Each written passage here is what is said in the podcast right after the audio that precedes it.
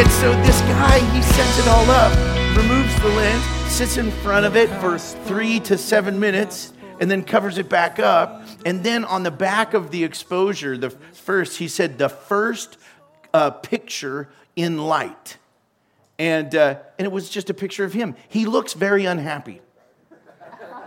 But I would be too to sit there for three to five, seven minutes for a selfie. Have you ever been like down in uh, Branson? We're standing in front of the Sight and Sound Theater and we got some guy, hey, take a picture, you know? I get frustrated if it takes more than a few seconds to just go, I'm like, have you ever seen a smartphone? Just swipe and hit it, you know? But then I'm just like that, you know? I'm like, uh, all thumbs when someone asks me. But I get so impatient. Three to five minutes, I'd be going crazy. So I'd be looking just like that guy and that's what he, his pose is. And, and not just that, in 1839, we kind of fast forward a little bit, and in 1914, oh, look at that guy. Look at that. Isn't that an interesting thing?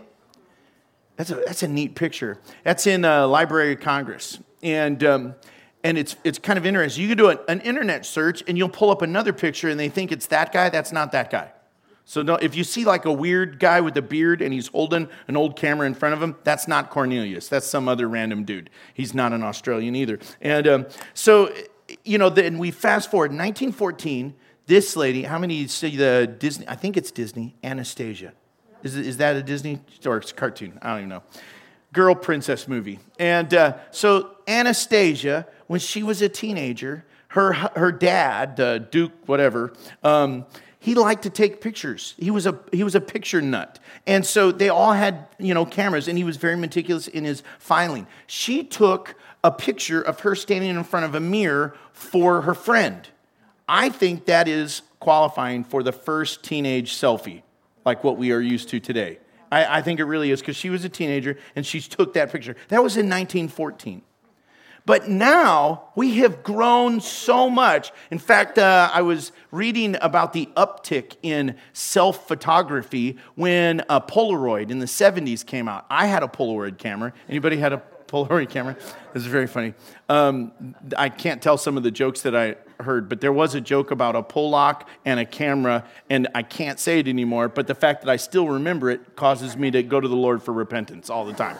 It's so horrible. I am so politically incorrect, I don't fit in this generation. And uh, so, but when I remember the Polaroids, you would take them out and you would do this, hide them under your armpit, sit on them, all kinds of stuff to try and help them develop. Anybody else remember doing that? Breathing on like that. They don't do that anymore. It's just so crazy. And uh, but that was an uptick, a huge uptick in taking pictures of yourself. And then like right there in the 80s, they started breaking out these digital cameras that were going around, and everybody started taking pictures of themselves. And then come 2000, it is like an explosion. Thank you to iPhone. Horrible. This is why I think the apple is truly the fruit in the Garden of Eden that caused the fall of mankind. And it's why Apple put it on their logo. Never mind. Anyway. And um, I also think that that apple could have been a tomato. But anyway. Um, but I look at this and I think, uh, wow, we have become so obsessed with ourselves I, have always looked at a photograph or a picture, and my first uh, intention is to find where I'm at. That's what I've kind of done by default. When I started to realize that about when I look, I intentionally try to look everywhere else, which is really the same thing. I find me and then I look everywhere else. but I still look for me. Does anybody else look at a picture and you, you by default you just look for yourself?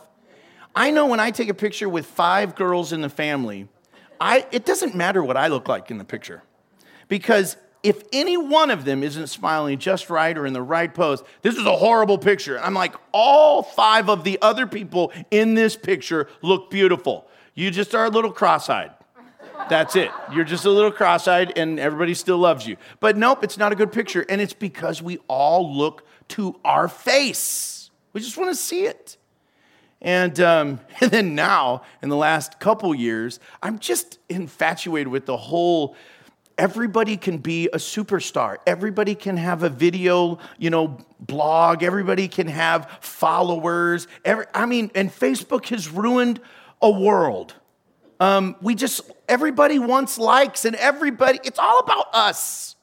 what we eat, how we played it, where did we go today, all those things. Uh, it's amazing how much we've gone from Cornelius taking a picture of himself to us being obsessed with every little thing about us. And I think, man, wow. It kind of makes me sick when I think about it from a spiritual point. And, um, and here's the crazy thing I don't think it is innocent. I think the fact that we have become so self consumed is destroying us. It's destroying something inside of each and every one of us, and we are not noticing it because there's lagging indicators. We live a selfish life, and nothing bad happens today. But I'll tell you, there's a, there's a destroying of the foundation of our soul, and later on, we see some ramification or an effect of that. It's weird, it tastes good while it's happening, but later on, it kind of leaves a pit in our stomach. And, um, and so I looked up selfishness in the old Webster's dictionary. I like going back. And, um, and the reason is because it's just different reading there. And it says in the Old Webster's Dictionary, it says, selfishness is a quality or a state of being that is selfish. It's an exclusive regard to one's own interests, one's own happiness, it is a supreme self love. It is a supreme self preference, which leads a person to direct his purposes, his advancement, all towards his own interests, his own power, his own happiness, without even regarding others. It was Sir Mackintosh who said this a vice of selfishness is at variance with the happen, happiness of the very person who um, harbors this vice. It, it's actually something that condemns us by self love. The Bible says it in a little bit different way. It says in Luke chapter 9, verses 23 through 25, something that we read last week. It says in verse 24, whoever wishes to save his life will lose it but whoever loses his life for my sake, he's the one who's going to save it. Man.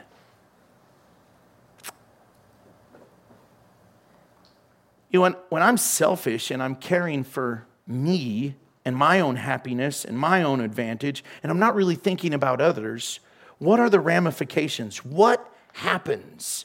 Well, I know in one sense, just from the church world and pastoring and spiritual life, when we become preoccupied with self, we leave no room for the Spirit of God. I'm not saying that from like a, a, sterile, analytical, like I read this in a book and saw some statistics. No, I know from personal experience. When I'm more consumed with me, there is less Jesus and less Jesus sauce in my life because it's all about me, my feelings, my wants, my lacks all that kind of stuff. Me, me, me. And man, you know, years ago, I've told you before, when I first started out in this life, I think I learned early on to be insecure and worry about what people think about me and stuff. And, and, uh, and there were circumstances that made that uh, more of a, an issue, but it was not my circumstances that made that happen. It's something inside of us as human beings. We're bent towards sinful things, and selfishness is a sin. And, and so I had this inner bent towards insecurity, which is a weird way of making much of me. I'm thinking too much about me. I'm worried about what others think about me. I'm worried about me. Basically, my whole world is me. Isn't that interesting? You know, when kids are little and still somewhat innocent, they do things that adults would never do because they're too self conscious and they're thinking about me. So little kids will dance in front of visitors at home. Why? Just because mom says, hey, Benji, do that little dance. And so Benji does the dance. And, and I don't even think anything of it. I'm actually happy until I'm about nine. Then I'm like, no. And, and then they're like, come on. Until I was like 14. I'm like, fine, I'll go get my tights. And, uh, so, and uh, it's really not a joke or a stretch. That's, uh, that's really what happened. It was, uh, and everybody's like, uh, yeah. And uh, I have pictures to prove it. It's really disturbing. I should bring those to church sometime. They're not on Facebook. And, uh, and uh, so, I mean, we just, we're, we're innocent and we're not thinking about ourselves. And so we do silly, funny things and, and we get nicknames for all that. Why? Because there's no, we're not so consumed with ourselves. But then somewhere along the line, we learn to think more about ourselves and then we get addicted to it and it's like cocaine. And then next thing you know, we're no longer risking. Why? Because I'm afraid. We're no longer trying. Why? Because I'm afraid. And then when it comes to church, think about how often we are so consumed with ourselves, we don't even follow the Spirit of God. Because what I just said is true. When you're thinking about yourself and you're self consumed, you leave less and less room for the Spirit of God. There have been times where I've felt the Holy Spirit say, Pray for this individual. And uh, right before you go, Yeah, a selfish thought comes in. But what if you don't have the anointing? And I'm like, Uh, I don't know. Then I'll look foolish. And if I look foolish, then I'll, uh, I'll look foolish. so I don't want to do that. And so then you hesitate. Well, how do I need the anointing? Well, I probably need to go to church and get that, that class on how to get the anointing so I don't feel so foolish. and I probably need a good phrase so that when I use the phrase, the phrase is what does the work. So then it's really not about me. It's, and it's just this elaborate mind games of trying to get away from thinking about self. Wouldn't it be just nice if we would be delivered from selves? I told one of my pastor friends the other day, we were talking about somebody that um, he, he had a testimony of someone being delivered in their church service. And I was like, isn't that awesome? I was like, I deliver, I have a deliverance service every Sunday. And they said, Really? I said, Yes. Before anybody arrives at church, I cast me out of myself. I lay hands on my forehead and I'm like, in the name of Jesus, Ben, get out of Ben. And it's like, and I have to just cast myself out. Why? Self is so distracting and it's miserable. It destroys me. And it's just what Scripture says. I wish Scripture wasn't true. Um, thank you for laughing because I would like it to not be true all the time. I want to try and prove it false and be successful in that and sometimes an exception to the you know rule makes me feel like yay i found the, the hole and i'm to be able to live for myself. And then i hit bottom and i'm like darn it the bible is still true. Oh man. And um, i was if you're a pastor don't read ezekiel 34 don't read it. I know you might be tempted to. Don't skip right over it. It's the worst section in Scripture if you're a pastor. Why? Because he critiques selfish pastors. And boy, I read through Ezekiel 34, and there are times where I'm like, Lord, why? And he's like, because you pastors get selfish sometimes. And I'm like, yes. But why'd you have to write it for everybody to read? So in 34 verses 2 through 6, there's so much there where it's like, you know, shame on you, pastors, for not preserving or caring for the sheep. Instead, you're using them for your own selfish purposes. And I'm like, man, I hate that. And then it says in verses 8 through 10, he's going to hold us accountable. I'm going to turn in my resignation. I'm going to say, Can I do a different job? I don't want to be held accountable for being an unselfish pastor um, and living this self centered pastor life. I can't do that. And I think the problem is, is I'm American. I think that's it. From an early age, I've been told you could do anything. You're an American. You believe it, you see it, you imagine it, you visualize it, you can do it. You go to college, you could do it. You know, if you try hard enough, you could do it. I believe I could fly. I believe I could touch the sky. I can see me running through that open door right now. I'm running through that open door. Think about it every night and day.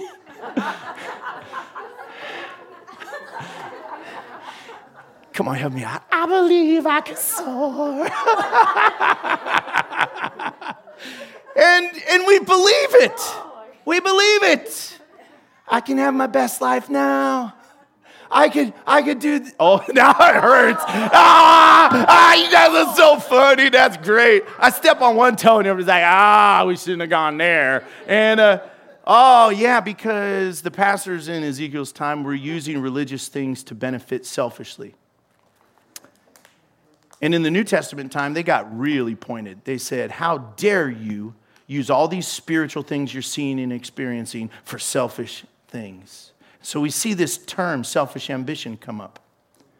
And selfish ambition is a source of so much of the issues in church, in our personal life, and in our struggles. And so I really have been seeing God, there is so much. This is like, you know, they have keystone habits that are big habits that other habits are built upon. So if you mag, if you focus on these keystone habits and, and, and change those things, you're going to affect a lot more in your life.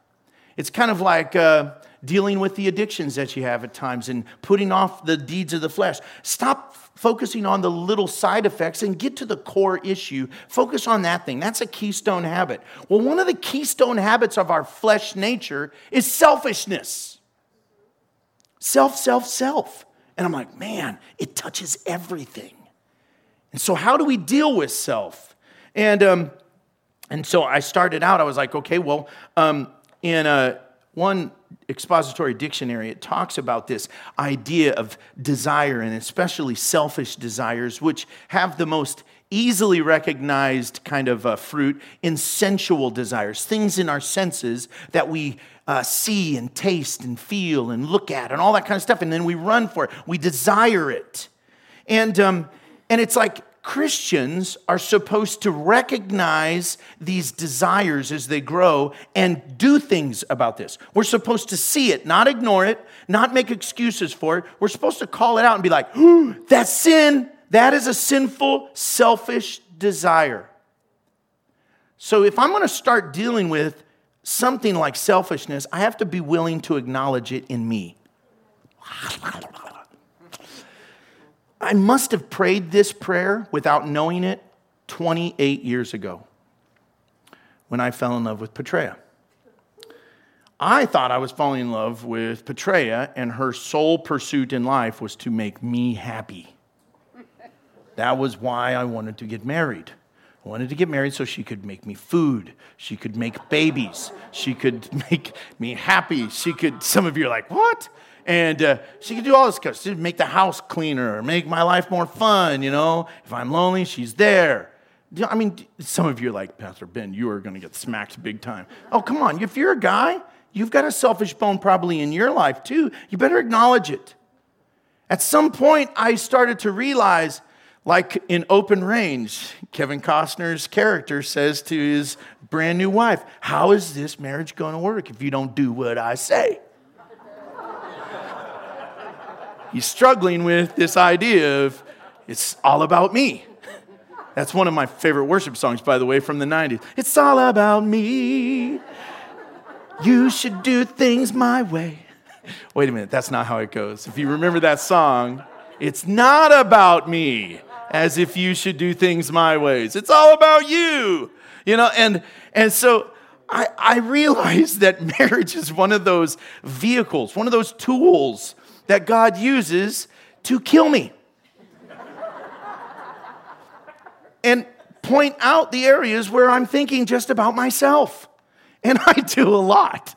I, really do a lot. And, uh, it's funny because I think the only way it works in this marriage is because Petrea just agrees to ignore my selfishness at times. And, uh, and there are moments where I trick her and make it feel like I'm going to be unselfish, and then I go back to selfishness. And, and, and I, it, I, it's just, maybe I'm just getting older and I'm starting to realize this is one of those fights that I've had all my life selfish thoughts, selfish ambitions. And I'm starting to ask a very important question How much has it cost me? How much has my selfishness cost me? Years of happiness? Maybe. How much has my self centered thinking and selfish stuff cost me um, in my friendships? What about in effectiveness in ministry or in the calling that God has for me? You could ask the same questions. How much is selfishness costing you? Has it cost you a relationship? Has it cost you a night of sleeplessness? Where you're so torn up and your stomach is eaten up and you got acid, you know, coming out everywhere just because you're so anxious over what? Thinking about you. I've been there. So I sit here and I'm giving you a message today, and I'm going, man, this is, I, I really am going to take this off of the top 10 list. If it ever gets to the top 10 list of messages I preach, I'm going to remove it. Why? I don't want to hear this message. It doesn't make me happy initially. But I do believe this. If we don't start acknowledging this problem of selfishness, we are going to grow increasingly depressed, increasingly aimless, and our culture as a whole is going to implode. This is like C4 explosives in our soul, and we are putting charges, selfie images in it every day, and we're thinking about self so much. At some point, our world is going to explode. A marriage will end. Why? Well, she no longer makes me happy. Oh, when was it all about your happiness, sir? Or a job. Well, I don't like this job. Why? Because I don't believe we should work this hard. Oh, when did you decide work was not a blessing prior to the fall? Because work was given prior to the fall. So, work. If you're lazy, you shouldn't eat. You need to work. I don't like that. I don't care. Well, you should care because it's all about my feelings. Nope. All right. Acknowledge it. It's not about your feelings. Our schools are imploding. Why? Because it's all about feelings. You have to teach young kids now, not just you have feelings, you've got to put them in the forefront. Why? Because we are a self centered world. Churches now, and I'm not feeling it. It used to be, I love these in the 80s, it was everything was about being fed. I don't know if that phrase is even uh, used anymore. It's archaic now. I'm just not being fed. And I was like, man, well, we don't even do potluck dinners at church very often, so I'm not surprised you're not fed. And the little communion that we get, I mean, I don't even like those little synthetic wafer things. And I got in trouble eating all the leftovers and drinking all the little juices when I was a kid. I mean, there's no future in that. It's just, and if you eat that much, you kind of get binded up. And anyway, anyway. I think there's something in those synthetic wafers. So, I mean, yeah, I'm not surprised you're not getting fed.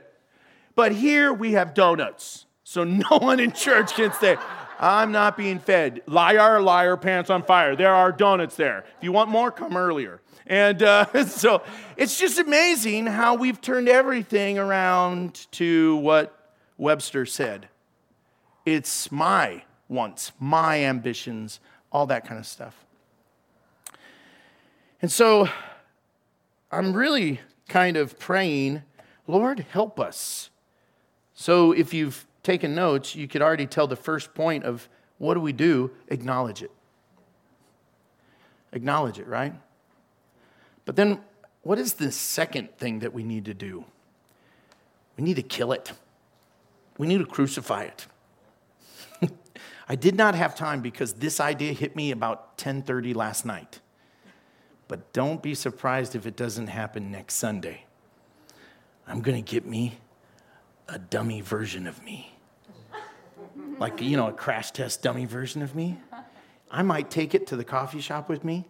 I might take it everywhere I go for a whole week just to see how many people in Green Bay go, Who is that weird guy that carries around a replica dummy of himself? I will do it and act like it's normal. I will videotape it just so you know I'm not lying. This is not weird. This is normal, in my mind at least. And every now and then, I'm going to stab it. I'm going to stab it so then people are like, I think he needs to go to the medical center now. I'm sure the Java is going to be like speed dialing. Medical, medical, help. This guy's killing himself, we think. We don't know, but it's creepy. Help us. And I'll be like, die, die. You know, the whole reality is there is an aspect of Christianity that tells us if you want to be a Christ follower, it goes through this doorway of crucifying self. The very thing that we're built by nature to preserve, per, uh, preserve and, and guard, Jesus says, make it vulnerable, expose that selfishness, and kill it. So everything in the Christian life is, is like toxic to the self life. Think about that. Everything that's good in Jesus' world is killing this self centeredness. Why? Well, because there's two methods of living. You could live in this idea that we're following Adam's nature, or you can live following Christ's nature. And if you go back from the very beginning, Genesis, and you look at what happened in the fall, you will see that Adam and Eve both sought personal agendas without any regard to God or God's laws. They, they really suffered from self. Where did they get this influence? Well, they came by it naturally in a way because it's a part of this whole kind of axiom of loving Jesus with all your heart. You can't just love him as, a, as an autonomous Tom or whatever the as a robot. You've got to love him by will. You must choose to follow him. And so God gave Adam and Eve a choice. Almost the same kind of choice we infer that Satan himself had. Because Satan had enough of a free will to say, the Old Testament prophet says, I will, I will, I will. He wanted to ascend to the throne just like God. He wanted to become just like God. He wanted all the worship that God got. He had all these ideas I will, I will. And God said, You won't, boom, and crushed him. And then that same I will, I won't creeps up in the free will of man in the Garden of Eden. And they followed this selfish ambition because the fruit looked good. And they thought there'd be a benefit to it. And then they took it and then they fell. And you can continue to walk in a way that seems right to us that feeds that selfish desire. And even if that selfish desire is rooted in something real, like natural and good, it is going to cheat you out of the way God wants to provide for you, and it'll offer you a different way, Adam's way. You take that fruit, you get that knowledge, you get it for yourself, and will you surely die? No, he probably didn't even mean that. And then you suffer, and the very thing you want, you don't get. Wow. Or you could choose Christ's way. And when you follow Christ, you follow him. And here's the thing if you're going to kill self, we have got to think more about Jesus and what he did for us. It is beautiful how the New Testament uh, declares this or, or talks about this. It says, Christ put his rights aside and took on the form of a servant. And he didn't just serve, he served to the extreme point of death. And those he died for were not his friends. It could almost be a stretch of the imagination to think that somebody would die for their friends. Why? Maybe they would be immortalized with a statue or something. But no, he died for those that didn't even like him. That's how much he was selfless. He emptied himself of himself. And, and that, is the, that is the pinnacle of what we're to be like. So we can either have that image that is selfless, or we could have the image of Adam and the image of Satan, which is self image, and we could smear that on us and say, This is what we're about. Boy. And the weird thing that we've got to balance in our own heart and mind is we must know that in our mind, your fleshy, worldly mind is ingrained with an idea that says, Don't do it. It's going to hurt you more than you think.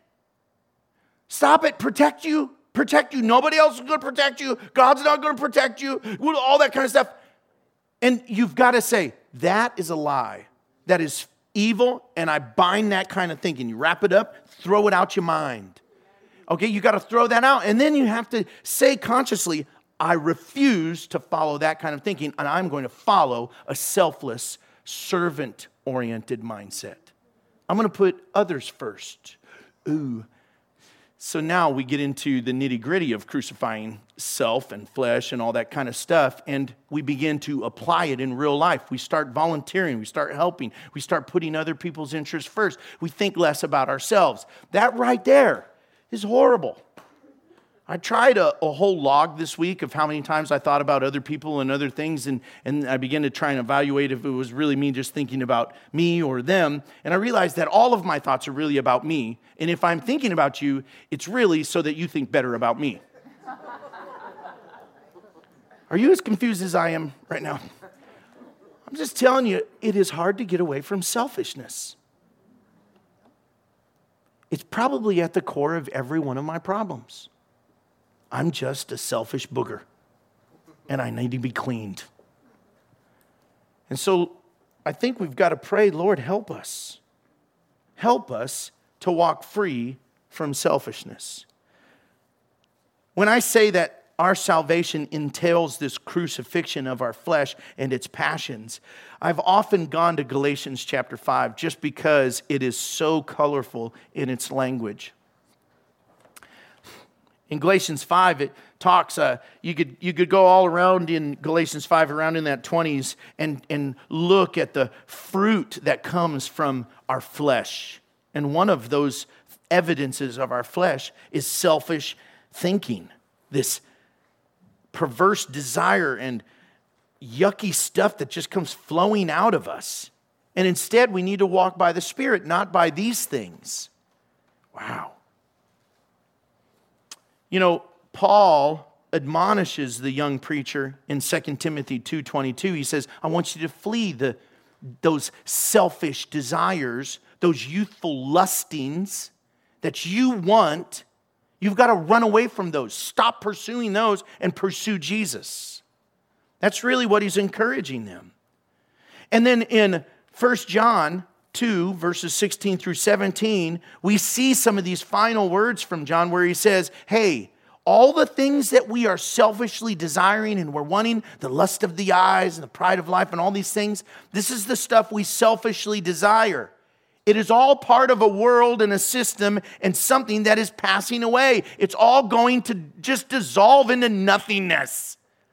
So the reality is, this struggle is in this temporary life and in this temporary life only. It is amazing to me how every battle I fight, where selfishness is at the core of my fight, I think it is the ultimate fight, the biggest battle, and so I must win. In marriage, if it's an argument between me and Petrea, I am right. I want to be right. I, I need to be right. Why? I am the man. I am the man. I am the right man. And on top of that, I am the preacher. I have a direct line to the Lord, and the Lord has told me I am right. and she goes, and I'm the Holy Spirit. No, she does not say that.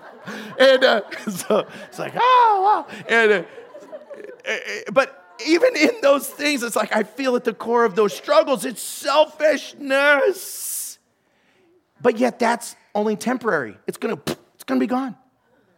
You know, and if you're struggling in things like uh, achievements and you're just like, well, who am I? I'm something, something age and I've not accomplished anything yet. And I look online and everybody that's 20 years old has six companies that they've started and they have blogs and people like them. And I'm nothing. I just have kids.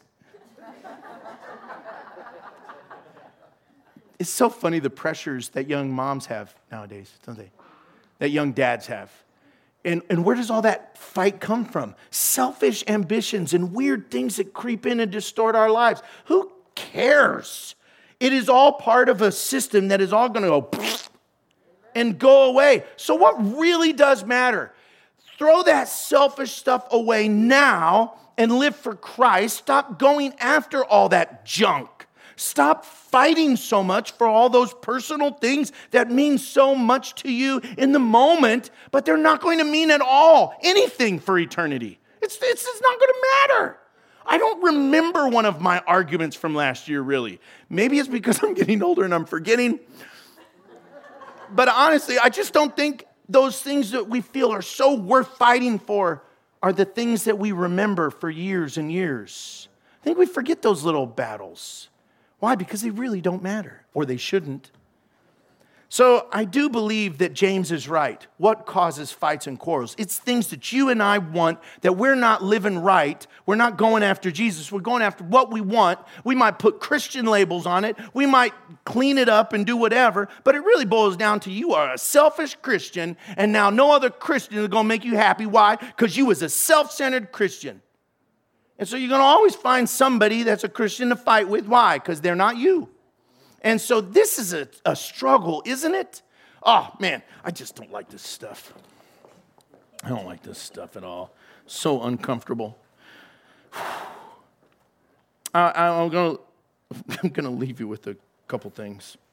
That's it.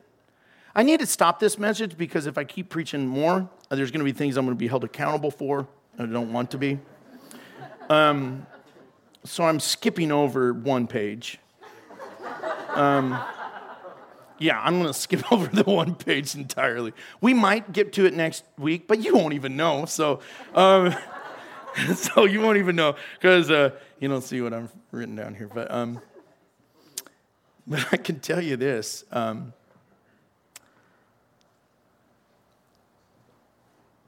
in John chapter 12, verse 25. He puts a different spin on this topic, and I want to leave us with this thought. He attaches this word love to it. John chapter 12, verse 25. He who loves his life loses it. Whew.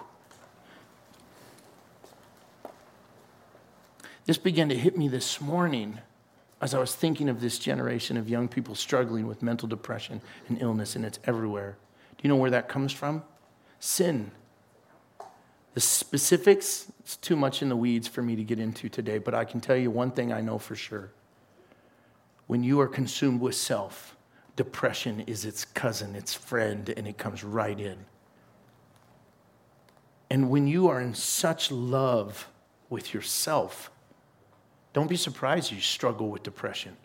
Don't be, dis- don't be surprised if you struggle with despair or an emptiness, because if you love your life, all this stuff that brings psuche, all this, not, not this life that's in the spirit in, in that sense, no, if you love your thoughts, your ideas, your passions, your wants, your dreams, your natural existence. You love what you love and all that kind of stuff. If that's what motivates you and consumes you, you're never ever going to be satisfied enough. You're never ever going to get what you are expecting to get from loving that. You're never going to find the right husband, the right wife, the right friendship, the right job, the right church, the right anything. Why? Because you are in love with you. You're in love with your thoughts, your mind, your ways. And it's a love. And it's easy to love yourself, isn't it? But John says the person who loves themselves like that, they're going to lose everything that is important. Wow. My fear is that young people and parents and elderly folks, all alike, we have to start falling in love with Jesus and, and not so much in love with ourselves. The evidence will show up because we're going to start loving other people more too.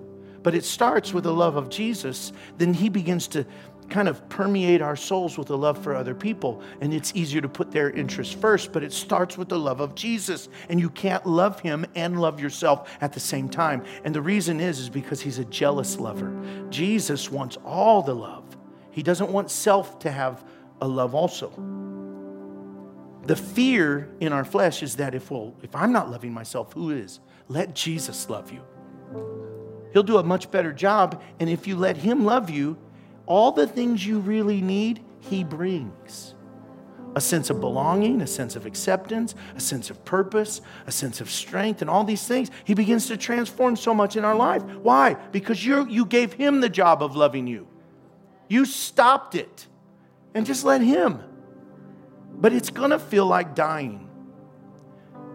Just like when you grieve the loss of someone in your life that's been important, you have to let them go. You're gonna have to let self go. You're going to have to say, hey, you might have to have a funeral service for self. I give you permission to go home today and be creepy as all get out and have some candles and a fake little coffin and put your mini doll version of you in it. that's when people will take pictures and be like, I told you it was a cult. right there. Right there is a cult. And um, whatever it would take to just burn this image in your mind, we have got to say goodbye to self and let it die and bury that ugly old nature and let Jesus love us. But really, our ambition should now be I want to love him. Would you stand with me this morning? And, and I pray that the Lord has been stirring your heart. I don't know if I'm going to take a selfie again for a while. I can't say forever because, you know, I'm thinking I'm to bury myself, but then I, I know where I buried him. I might just go back and dig him back up, take another selfie. And, uh, and you thought I was joking when I said next week I might show up with a little version of me.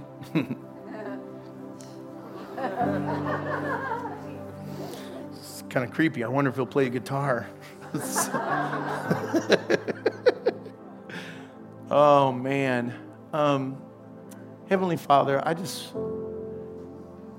want to come to you today because we're so consumed with ourselves. We, I don't know if we understand how to get out of it.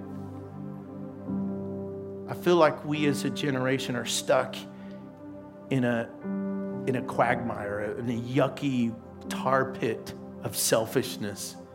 And no matter where we go, even if we try and avoid it, this selfishness is getting on us and it's in us and it's everywhere. So, Lord, I need you to come and put a fresh spirit inside of us. Every person in this room, Lord, my heart's desire is that we would uh, crucify self, deny self, and put it in its place and not be mastered by selfishness. Lord, the idolatry of selfishness, we're sick of. It has caused us as a nation to be sick with depression and all kinds of ills all of the tension and all the striving from selfishness and demanding of our rights. It is tearing our nation apart, it has torn apart families. The cost financially is more than we can comprehend. The cost in humans is more than we could ever understand. Lord, but you know. And so, God, we come to you. You're the only one that can do anything about this today. Would you come and would you put in us a fresh spirit, a fresh heart that loves you and denies self. And Lord, if we've got to do some grieving today, would you help us to grieve not in a worldly sense that produces nothing, but in a good way? Would you help us to grieve in a way where we have a sense of motivation that drives us to love you even more?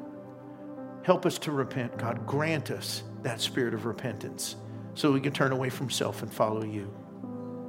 Lord, I pray as we do this that you heal marriages, you restore them. Lord God, that you heal what the enemy has broken in our lives through selfishness. Lord Jesus, we curse that evil idol of self and we ask for a restoration of right thinking and right loving I'm going to open up the altars. Um, we'll be available to pray with you. But, you know, if you need to do a little bit of just soul care right now, take a couple seconds, come down to the altar, kneel for a, a little bit, and just pray some prayers. The Lord, I believe, is moving in a special way. I thank you so much for what you're doing, God. You're dismissed today. Don't